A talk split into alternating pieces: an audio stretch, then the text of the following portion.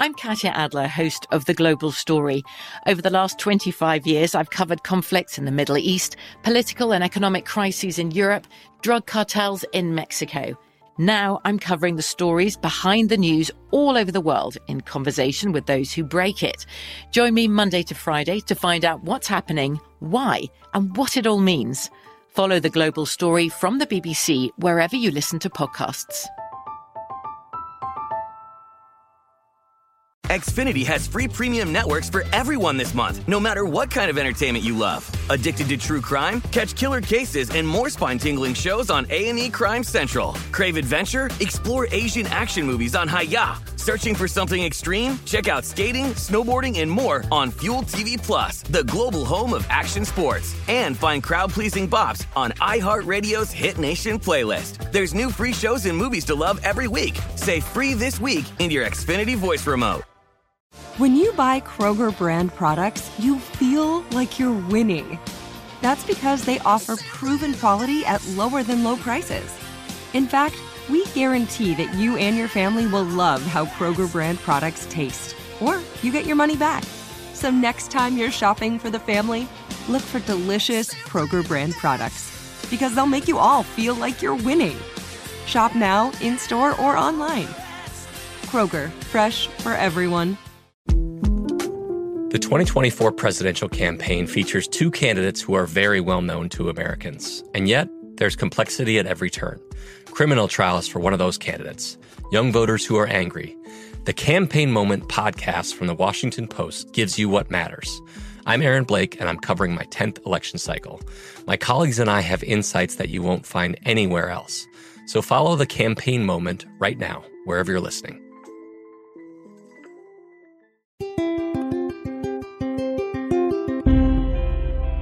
On this episode of Newt's World, 2019 was the last great year for the world economy. For generations, everything has been getting faster, better, cheaper. Finally, we reached the point that almost anything you could ever want could be sent to your home within days, even hours, of when you decided you wanted it. America made that happen. But now, America has lost interest in keeping it going. Globe spanning supply chains are only possible with the protection of the U.S. Navy. The American dollar underpins internationalized energy and financial markets. Complex, innovative industries were created to satisfy American consumers. American security policy forced warring nations to lay down their arms. Billions of people across the world have been fed and educated as the American led trade system spread. All this was artificial. All this was temporary. All this is ending. In his new book, The End of the World is Just the Beginning, author and geopolitical strategist Peter Zeihan maps out the next world, a world where countries or regions will have no choice but to make their own goods, grow their own food, secure their own energy, fight their own battles, and do it all with populations that are both shrinking and aging. Here to talk about his new book, I'm really pleased to welcome my guest, Peter Zeihan. He is a geopolitical strategist, founder of the consulting firm Zeihan on Geopolitics. In addition to his new book, he is the author of Disunited Nations, The Absent Superpower, and The Accidental Superpower.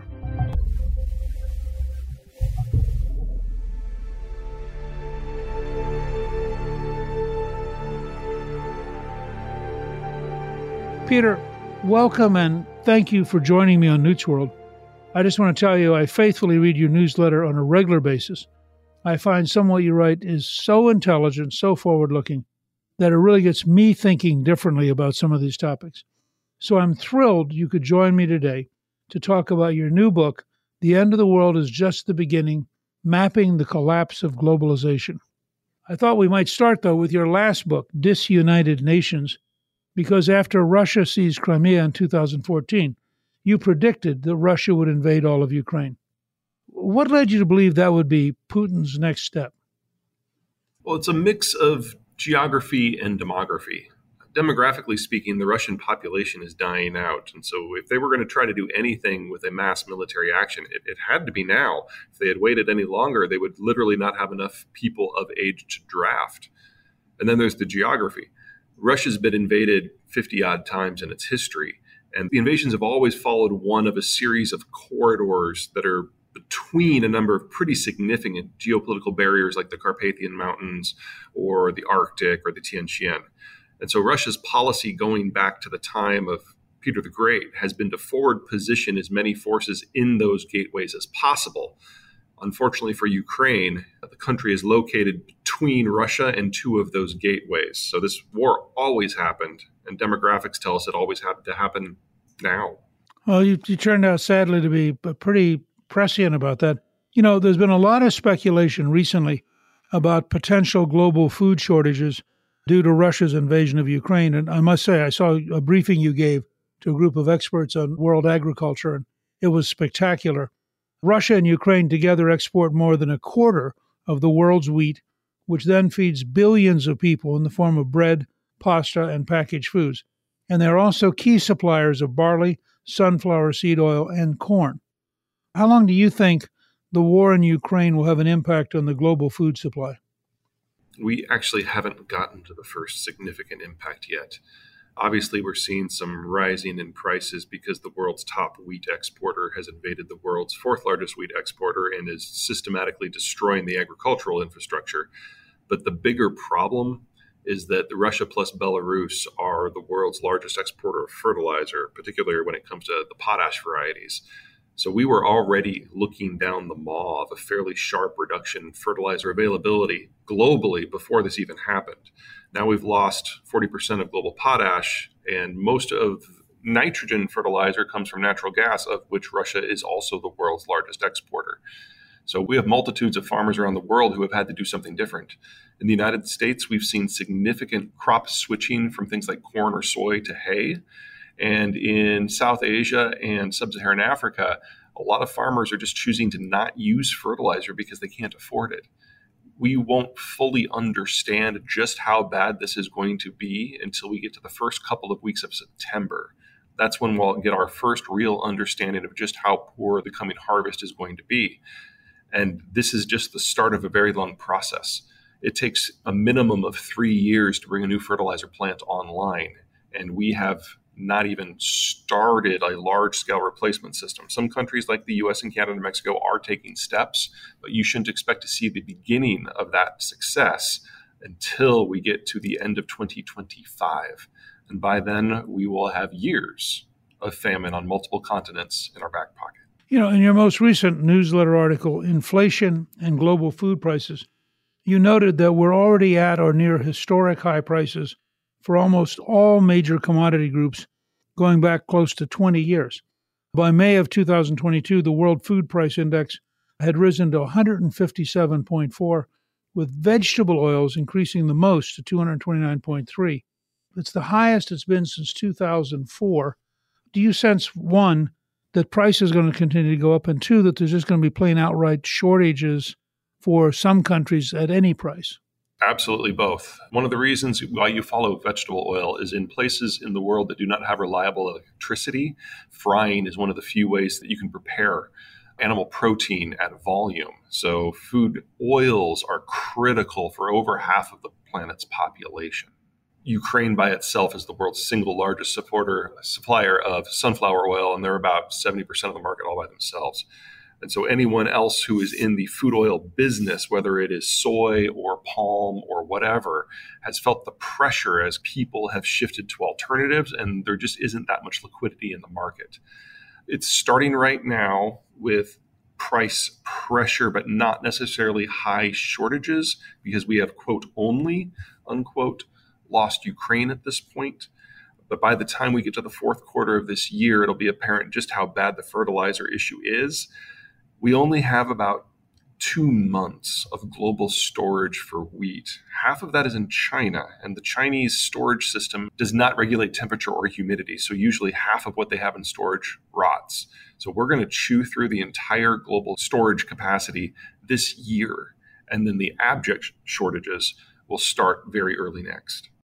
You know, I think that I read somewhere that Indonesia, for a while, had cut off the export of palm oil I think precisely because they were worried that their own people would be out of the ability to cook and to produce food. They've now, I think, recently restarted it. But it was sort of a signal of what we're going to be seeing, I think, around the world. Absolutely. We've already had about 30 countries that have some sort of agricultural restriction on exports, ranging from food oils to some of the cheaper proteins to certainly all the sorts of grains. We're going to be seeing a lot more of that moving forward. Some of them, like Indonesia, have managed to achieve that saturation that they were trying for, and it has been successful. But every time one country does it, it puts pressure on all of the others. So the more internationalized a sector, the faster you can get to a price runaway structure. And again, September, that's what to watch for. When Callista was the ambassador to the Vatican, we got to know Governor Beasley pretty well, who just got the Nobel Prize for the World Food Organization. I mean, he's predicting tens of millions of people starving to death and just saying that it's probably beyond our ability to fix now. It is beyond our ability to fix. Agriculture is the most vulnerable sector if you have disruptions in heavy equipment or in energy or in transport, agriculture doesn't just simply take a hit. It can take a hit that cannot even be attempted to recover from until at least the next planting season. So, right now, the damage has already been done. And until we can build out an alternate supply system for these components, you should not expect much improvement. Instead, you should be expecting increasingly cascading failures. A good example is what's going on with the European sanctions on Russia right now. The Europeans are putting the finishing touches on a sanctions package that will ban maritime insurers from insuring cargo in Russian ports. That means we're not just losing the Russian stuff, we're losing all of the Russian stuff downstream throughout the entire system. That is going to hit agriculture harder than anywhere else. I'm obviously worried about the Middle East because the last time we had a disruption out of the Russian space, we generated the Arab Spring and the Syrian civil war. But I'm even more worried about South Asia, which depends upon this part of the world for their fertilizer sourcing. Uh, Brazil's in a similar bucket. Not that I expect anyone in Brazil to starve, but 85% of their fertilizers do come from the Russian space. They're okay for this planting season, but they usually do two crops a year, and it's unclear where they're going to get their inputs for the next one. I was struck, and it's something you had written about, that, and I've been trying to figure out how to write this concept down, but it seems to me the way the world's evolving. We overvalue the ability of the Americans and the Europeans to provide sanctions when you have countries the size of China or India or Indonesia or Iran who are going to break the sanctions. We're seeing a real shift in certain kinds of dynamics in our diplomatic and political establishment, it seems to me is 20 or 30 years behind the reality that, in fact, it's a little bit of the point you're making in your book that these countries are going to operate out of their own self interest. They're not going to operate out of some kind of belief in a club, and they're not part of that club there are a lot of concerns that the European sanctions package are not going to be enough, or that individual countries are going to cheat on the sanctions or break them. I think we're going to hit a real shock point later this year when it becomes apparent that a lot of the Russian energy is falling offline there are a couple of natural gas pipelines, one that goes direct to Turkey and one direct to Germany. So the Russians are going to be able to have an actual honest conversation with the Germans and the Turks and say, we can leave the lights on for you, but only in exchange for you breaking your relationship with NATO as regards the Ukraine war. If you had asked me how that conversation was going to go back on February 21st before the war, I would have absolutely said that the Europeans were going to break. But right now, the Europeans are more united than they have been on anything since the Treaty of Westphalia in 1648. This was unexpected to say the least. So I'm still broadly hopeful. But to your larger point, you're absolutely right. Globalization only works if everyone cooperates with the rules. We are past that era. And so it's an open question of who is going to be that lucky country who decides to pull the plug in terms of the norms of shipping. I'm actually less concerned about that being someplace like Germany or Turkey or Iran. I think it's more likely to be the United States. One of the fun things about these new maritime sanctions that the Europeans have is that if you cannot get a corporate policy for insurance, the only way that you can dock at a Russian port then is to get a sovereign indemnity and if some country decides to challenge the sanctions and provide the insurance themselves, then what happens to them when something happens to that ship? Because I can absolutely see France or Germany or the UK or the United States or someone then intercepting the commerce, which will absolutely shatter the financial relationships of whatever that country was, and they will be then legally responsible for the entire downfall. So we're now in a situation where not only have the countries that have benefited the most from globalization are turning against it, but the enforcer is as well. Walk me through that just for a stage further. So let's say the Indians decide that they'll create an insurance company and that their insurance company will replace Lloyd's and will provide insurance for ships that are going to bring things to India. Mm-hmm. What's their downside at that point? Should something happen to the vessel, the value of the cargo, the value of the ship, and the financial position of the shipping company in question would all basically go to zero. And it would be up to the Indian insurance company to satisfy the clauses for all three things. The last time we had to deal with an issue a bit like this, it was the Iran Iraq War, when the Iranians and the Iraqis had a stalemate on land, and so they started flinging missiles at each other's corporate shipping. And so the Reagan administration stepped in with a sovereign indemnification and physically escorted reflagged tankers in and out of the Persian Gulf. But in the couple of weeks it took the Reagan administration to come up with that patch, we discovered that the loss provisions on the insurance policies were very small because no one had ever considered that anyone would shoot at corporate shipping during the globalized American led order. And in the two weeks that it took us to come up with that plan, we almost saw a global financial catastrophe because all of the insurance companies nearly went bankrupt at the same time because there were no provisions. That's sort of the situation we're in now. And if any sovereign country decided to offer an indemnity and then they had to pay out, you would probably be looking at cascading financial problems throughout their entire financial sector. And despite what everybody says, the Indians and the Chinese are completely dependent on internationalized trade in its current form in order to maintain their shipping networks and the resource access. So the catastrophic damage that could come to them from violating European sanctions is a lot more intense than I think that most people have priced in.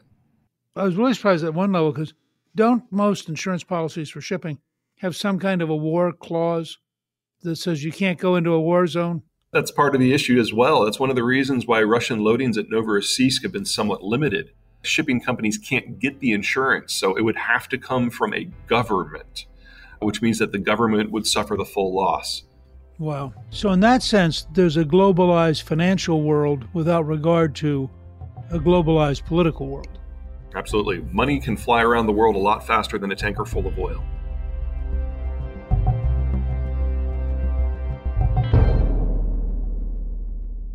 Hi, this is Newt. I will be on TalkShopLive.com Monday, June 20th at 6 p.m. Eastern, and I'll be offering autographed copies of my new book, Defeating Big Government Socialism, Saving America's Future.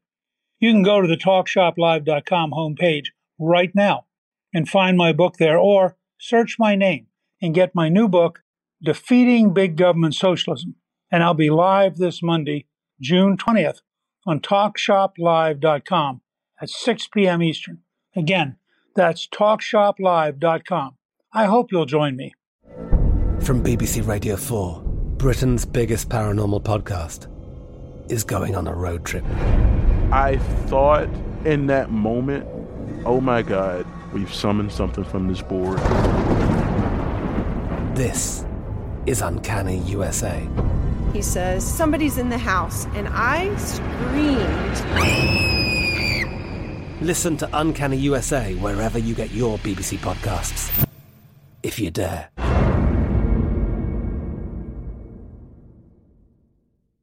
Xfinity has free premium networks for everyone this month, no matter what kind of entertainment you love. Addicted to true crime? Catch killer cases and more spine-tingling shows on A&E Crime Central. Crave adventure? Explore Asian action movies on Hi-YAH. Searching for something extreme? Check out skating, snowboarding, and more on Fuel TV Plus, the global home of action sports. And find crowd-pleasing bops on iHeartRadio's Hit Nation playlist. There's new free shows and movies to love every week. Say free this week in your Xfinity voice remote.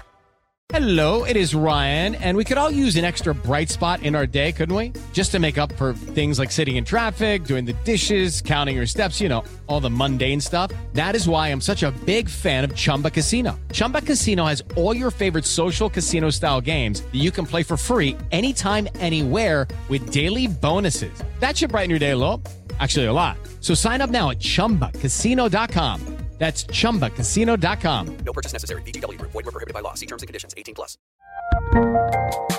There's a lot happening these days. But I have just the thing to get you up to speed on what matters without taking too much of your time.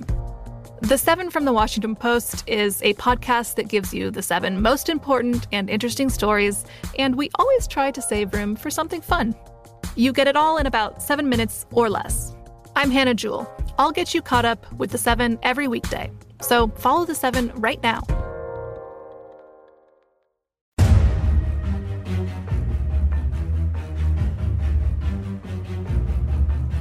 I'm curious because you look at these large sweeping changes and you develop a sort of geopolitical approach. What led you to do that? This was actually supposed to be my third book. the plan was always to write a couple of books on the rise and fall of great nations, and that's really what my first three are about. I always intended the end of the world as just the beginning to kind of be the last big hurrah from a business point of view, to have everything spelled out and have a map for how everything was going to change as globalization fell apart but the publisher convinced me to switch book three and book four. So here we are with the Ukraine war going hot and fast. And the book hasn't come out yet. So we're definitely focusing in the text a lot more on what happens on the backside as opposed to the transition. But I'm always obsessed with why things work the way they do. And once I kind of understand the intellectual, physical, and corporate infrastructure that are behind things, you can then start pulling on some threads and seeing what moves. And ultimately, that's what this book is. You change a couple of the base understandings of how international trade functions, and you just watch how everything rearranges. It's striking to me, and of course, the things we're seeing happen right now reinforce your insight. But you say the world of the past few decades have been the best it will be in our lifetime. That's a pretty tough statement. It's actually pretty basic. So, before World War II, everyone shot at each other over trade. It took the Americans' creation of the global order to give us mass manufacturing and mass energy transport and mass agricultural transport that we recognize today as normal. But for the Americans, it was always a security paradigm. We created globalization as a bribe to induce countries to join us in our Cold War with the Russians. And it worked. But since 1992, we have elected a series of presidents that are ever more isolationist or revanchist. And that means we're just pretty much done here. And that includes the transition from Trump to Biden as well. Neither of them, even if they had been Cold Warriors, were really interested in maintaining the economic structures of globalization any longer. And that is a position that is not on the outside of the American political system. It is strongly bipartisan. Most Americans are just done, especially with the rise of China being perceived by many as a mortal threat. But just as big as the demographic picture, it used to be in the pre globalized world that every country had more people in their teens than their 20s than their 30s and so on. But globalization led to industrialization and urbanization. And when you move from a farm to a city, you have fewer kids because on the farm, kids are free labor, but in the city, kids are very, very, very expensive luxury goods. So you have fewer of them. You play that forward around the world for 70 years, and we are now in an environment where a lot of countries have more people in their 50s than their 40s, than their 30s, than their 20s, and so on. The consumption boom that you get from a lot of young people just isn't there anymore, and many countries are aging into mass retirement. That changes the economic structure. And globalization, more than anything else, is a way to provide goods for a large and growing youth class that no longer exists. So we're getting trade protectionism. We're getting problems with investment, which is shorting out the energy sector. We're now seeing breaks in the system, which is interrupting a lot of the flows of the other things that we need, like fertilizer out of Russia. So everything that we thought was normal for the last 40 years was really just a very specific moment in time, politically, geopolitically, geographically, financially, demographically. And all of those moments have passed, and we're now on the backside. Well, you know, Japan, in a sense, was a forerunner, but I was surprised. I don't know if it's your chart or where, but at its peak around 1990, Japan was an amazingly large share of the world economy. Absolutely. And now it's smaller, but it's still extraordinarily wealthy. And it's shrinking every year. South Korea is now about to follow it. I think South Korea at one point had the lowest reproduction rate in the world because as South Korean women left the farm and went to apartments in cities, they suddenly decided having that many kids wasn't a good idea. I know that China is, is in a sense, the really big example, but how are these secondary countries going to cope with the fact that they have smaller populations, they have, in a sense, declining dynamic economically, and yet they're in a dangerous world? Japan's kind of the gold star example of how you might be able to pull it off. They've uh, partnered with the United States in terms of security, so they have a backup plan. And they have forward positioned a lot of their industrial capacity in countries with healthier demographies, both in order to purchase political friendship and, you know, to be perfectly honest, to be able to make products at a price point that is still attractive. So Toyota is probably the best example. Their two largest facilities aren't even in Japan. They're in Texas and Kentucky. That sort of desourcing is something that can theoretically be replicated by a number of countries, but you have to make sure that you have found a way to work hand in glove with the countries in question. So Japan has a partnership with the United States that dates back easily to the Cold War, if not before. And in the post Cold War era, they have come to the conclusion that their demographic decline is so extreme and their dependence on imports is so extreme that they really don't have a choice except for seek to, to seek to deepen that relationship further. So they were able to cut a series of deals with the Trump administration, something that a lot of countries had a problem with, as well as with the Biden administration. And that ability to cross the American political divide and make friends on both sides has proven critical. Not a lot of countries have that sort of foresight. Not a lot of countries have as much to offer the United States as the Japanese have. And so it's going to be a short list of countries that are able to buy their way into America's friends and family plan, if you will. Korea, maybe. Taiwan, probably. The UK, almost certainly. But after that, it gets very difficult. Wouldn't you put Canada and Australia in that basket?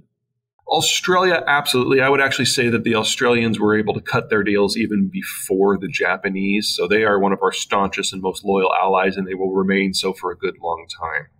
In the case of Canada, that's kind of a special case. The Canadians have always tried to, how can I say this without sounding like a jerk?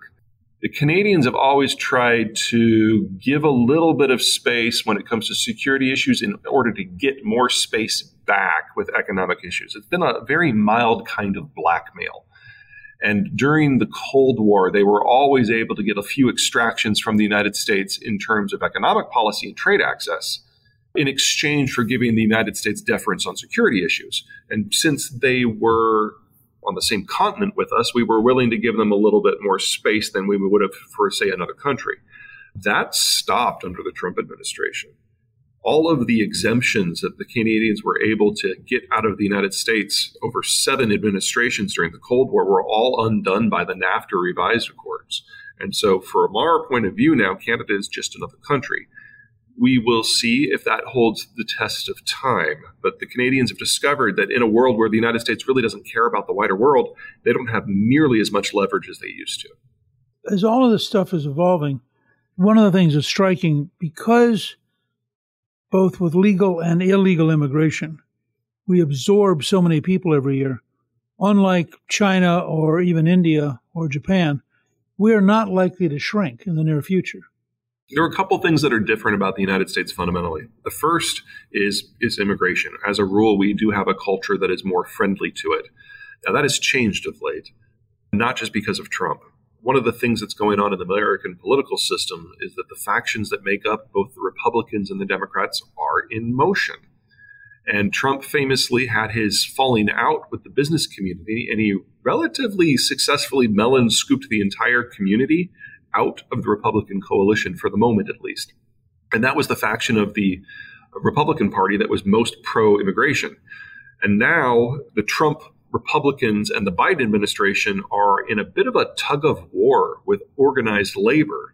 Trump appealed to organized labor. Biden considers them his people. And so it's an open question as to where organized labor is going to end up on the American political spectrum.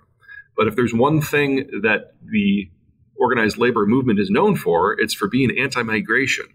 So the current iteration of the Republican Party is fairly anti immigrant, and the current iteration of the Democratic Party is trying to figure out what it is. And so that leaves immigration in the lurch. And so we have seen migration drop to the lowest level in a century at the moment. I am hopeful that that will lift. Time will tell. The second big factor is the boomers themselves. They were the largest generation we've ever had. They're all nearing retirement at the same time. So we have a labor pressure that is demographically driven as much as it is because of immigration. And unfortunately, it just happens to be happening at the same time.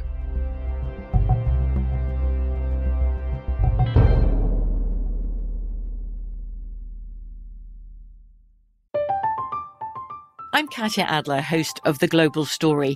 Over the last 25 years, I've covered conflicts in the Middle East, political and economic crises in Europe, drug cartels in Mexico. Now I'm covering the stories behind the news all over the world in conversation with those who break it. Join me Monday to Friday to find out what's happening, why, and what it all means. Follow the global story from the BBC wherever you listen to podcasts. Xfinity has free premium networks for everyone this month, no matter what kind of entertainment you love. Addicted to true crime? Catch killer cases and more spine-tingling shows on A&E Crime Central. Crave adventure? Explore Asian action movies on Hi-YAH. Searching for something extreme? Check out skating, snowboarding, and more on Fuel TV Plus, the global home of action sports. And find crowd-pleasing bops on iHeartRadio's Hit Nation playlist. There's new free shows and movies to love every week. Say free this week in your Xfinity voice remote.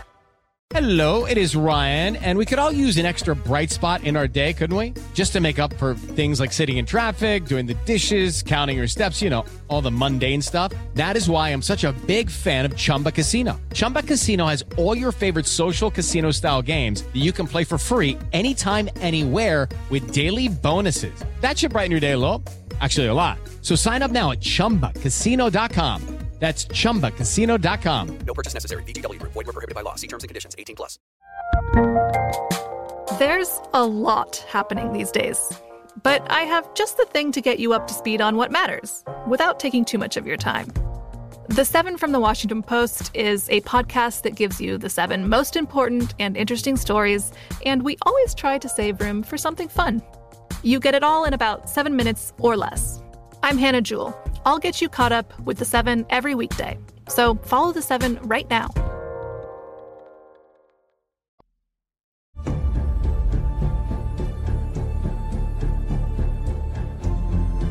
As you look at the world, and I think you have a remarkable ability to extract unique insights and to put together facts in a way most people don't. If you looked out over, say, 30 or 40 years, to what degree do you think it's likely that at some place on the planet there will be a nuclear exchange? We certainly can't rule it out. As the United States withdraws from the world, countries that we used to protect as a matter of course are going to feel that they need to get their own security guarantor, and getting a nuke is one of the best ways to do that. It doesn't matter what the country is Japan, Germany, whatever. All of a sudden, it makes a degree of sense that it didn't before. And then, of course, in the shorter term, we have the Russia question. Everyone, of course, saw that massive convoy of vehicles that was coming from Belarus to Kiev in the opening days of the war. And then it stopped after a day because it ran out of fuel. And three days later, all the soldiers walked back to Belarus because they had run out of food. We now know that the Russians are not the war fighters we thought they were. And that means in a direct fight between NATO forces and Russian forces, the Russians would have a simple choice face obliteration and a screaming retreat all the way back to Moscow, or up the ante to involve nukes. So we're in this weird situation right now where we're trying to literally destroy the Russian military in Ukraine. Because if we don't, and the Russians continue on to those gateway places, then there will be a clash between NATO and Russia because the Polish Gap and the Bessarabian Gap, those are both in NATO countries. In fact, it was just on June 9 that Putin gave his most recent off the rocker speech, in which he said that Estonia and Latvia have not just been Russian territories before, but they have been Russian territories since the beginning. And when Russia went to war with the Swedes in 1700, it was about reclaiming those lands. He's already laying the intellectual groundwork within Russia for an expansion of the war to involve direct NATO confrontation. In 1993, I was part of a congressional delegation to the Yeltsin reform government in the new Russian Federation. And we met with the vice president, who was an Air Force four star general. And he was in this huge room that had, oh, must have been a 40 feet long wall. And on that wall was the map of the Soviet Union. And being semi clever, I said to him, That's the map of the Soviet Union. And he looked at me and he said, Yes, it'll be like that again. and I thought, okay. and he was part of Yeltsin's group, which were theoretically the reformers. So it gave you some flavor of how deep great Russian nationalism is. I have no doubt that the Russians are being fed a steady diet of particularly vitriolic propaganda, but I also know that if they weren't, most Russians would still probably support the war. They really do see this as an issue of national survival, and considering their demographic structure and their history, they're not wrong. It's really hard for Americans, partly because we're a polyglot country made of people from everywhere, but partly because, with the exception of the Civil War, we have been remarkably free of the kind of fighting. I finished a book on why the Germans failed in Russia. And when you look at the scale of the Second World War following on the First World War, with the Civil War and the famine in between, I mean, the amount of brutality the Russian people have had to endure is just astonishing. And it creates, I think, as somebody once said, they knew that the brief period of prosperity and openness wouldn't last because they were going to go back to being Russians. There's just this sort of underlying sense of endurance that's very different than anything that we're used to.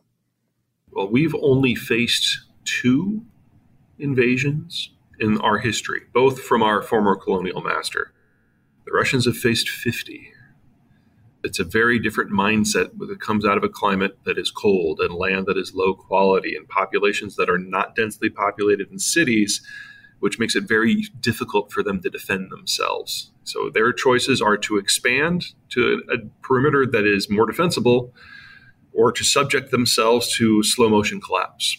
And because we can't give them what they want because that would mean subjugating a number of people that actually is larger in number to the entire Russian ethnicity.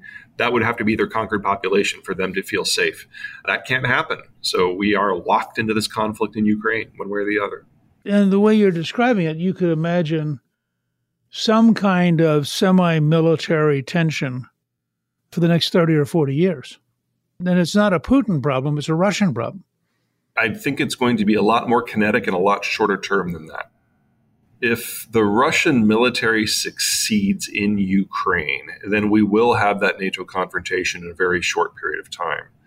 But if the Russian military can be gutted in Ukraine, then we formally begin the twilight years of the Russian people, and we will be looking at full state disintegration within Russia in less than 20 years. Then it becomes like Syria or Lebanon that would be one of the better cases, yes. Yeah. It's amazing. Let me ask one last question, which is what are you working on next? so, the whole idea of the end of the world is just the beginning, is to show what the map of the economy and the map of the world looks like during this transition period.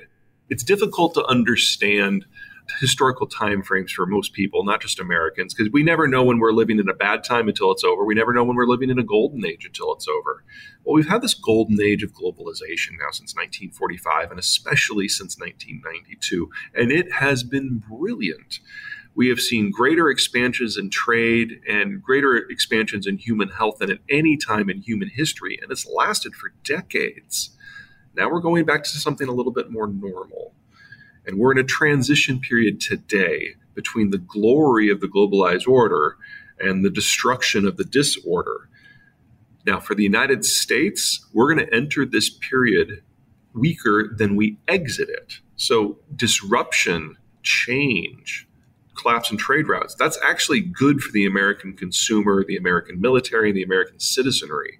Our energy is local, our food is local, our manufacturing is coming back.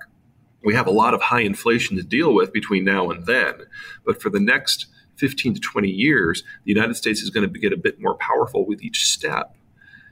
But after about 20 years, one of two things is going to happen.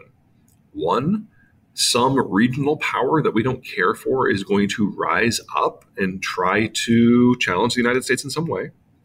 Or two, we're going to see something that scares us and we decide to venture out into the world to deal with that threat, whatever it happens to be. I am hopeful that the United States political system will have healed by that point so we can all do it together. But what we're going through here, this is really nothing more than a transition. Transition of 20 years, but still a transition. So if there is another book in me, it will be about sketching out what that world of the future happens to look like and what we will look like as we step bravely into some place no one has ever been before. Well, I mean, you're sort of set up to write a book called The Beginning of the Next World. Years ago, when Saddam had seized Kuwait, I was in the middle of reading Green's book, From Alexander to Actium, which is a study of the Hellenistic world. And all of a sudden, around, I think, 200 BC, the Greeks encounter the Romans in an organized way. And the Romans have this model of bureaucratic leadership where if this general fails, there's a new general. Where the Greek system was organized around personality, the Roman system was organized around the principle of bureaucratic power. And the Romans consistently would stumble into some Greek kingdom, get into an argument. The Roman Senate would then have a great debate that says, We do not want to be in a war. We're a very peaceful people. We do not want to go out and have to take over Greece. We feel really badly about having to send an army.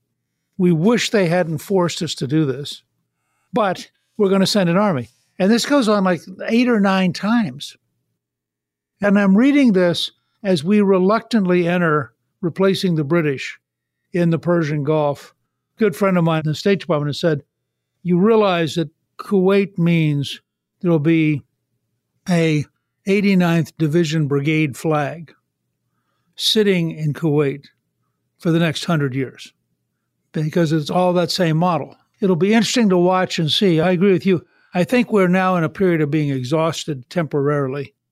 But on the other hand, the sheer dynamism, the number of new people who come to America, the number of new ideas, and the fact that we actually have a cultural social structure too weak to block you. There are real limits to rising in Germany or to rising in Japan. There really aren't many limits to rising in America, which creates a sort of random genius effect that no other society I know of has. And it's not because we're clever, it's because we can't figure out how to stop ourselves.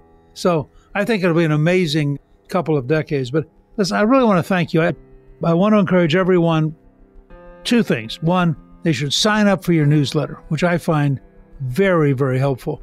Two, they should get your new book, The End of the World is Just the Beginning Mapping the Collapse of Globalization. It captures exactly what we're about to live through. And Peter, I want to thank you for joining me today. It has been my pleasure, Speaker.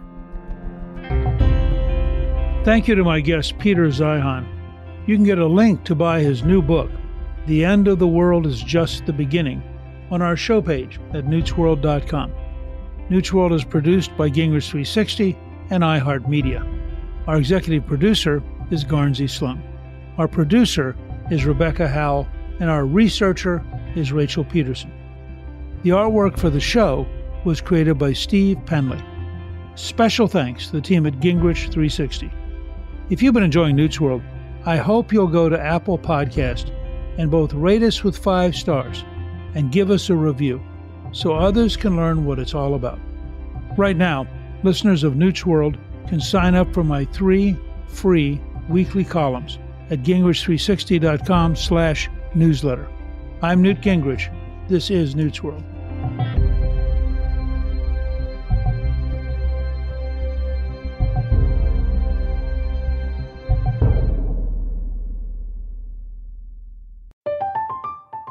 I'm Katya Adler, host of The Global Story. Over the last 25 years, I've covered conflicts in the Middle East, political and economic crises in Europe, drug cartels in Mexico. Now I'm covering the stories behind the news all over the world in conversation with those who break it. Join me Monday to Friday to find out what's happening, why, and what it all means. Follow the global story from the BBC wherever you listen to podcasts. Xfinity has free premium networks for everyone this month, no matter what kind of entertainment you love. Addicted to true crime? Catch killer cases and more spine-tingling shows on A&E Crime Central. Crave adventure? Explore Asian action movies on Hi-YAH. Searching for something extreme? Check out skating, snowboarding, and more on Fuel TV Plus, the global home of action sports. And find crowd-pleasing bops on iHeartRadio's Hit Nation playlist. There's new free shows and movies to love every week. Say free this week in your Xfinity voice remote. We are the voice of NASCAR. The green flag is in the air, and we are underway. The great American race. The Motor Racing Network.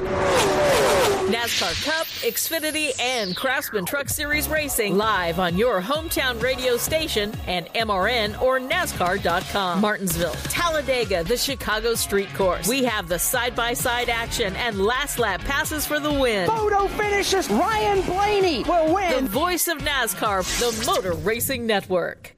Xumo Play is your destination for endless entertainment. With a diverse lineup of 350 plus live channels, movies, and full TV series, you'll easily find something to watch right away. And the best part? It's all free. Love music? Get lost in the 90s with iHeart 90s, dance away with hip hop beats, and more on the iHeartRadio music channels. No logins, no signups, no accounts, no hassle. So what are you waiting for? Start streaming at play.xumo.com or download from the app and Google Play stores today. All you can stream with Xumo Play.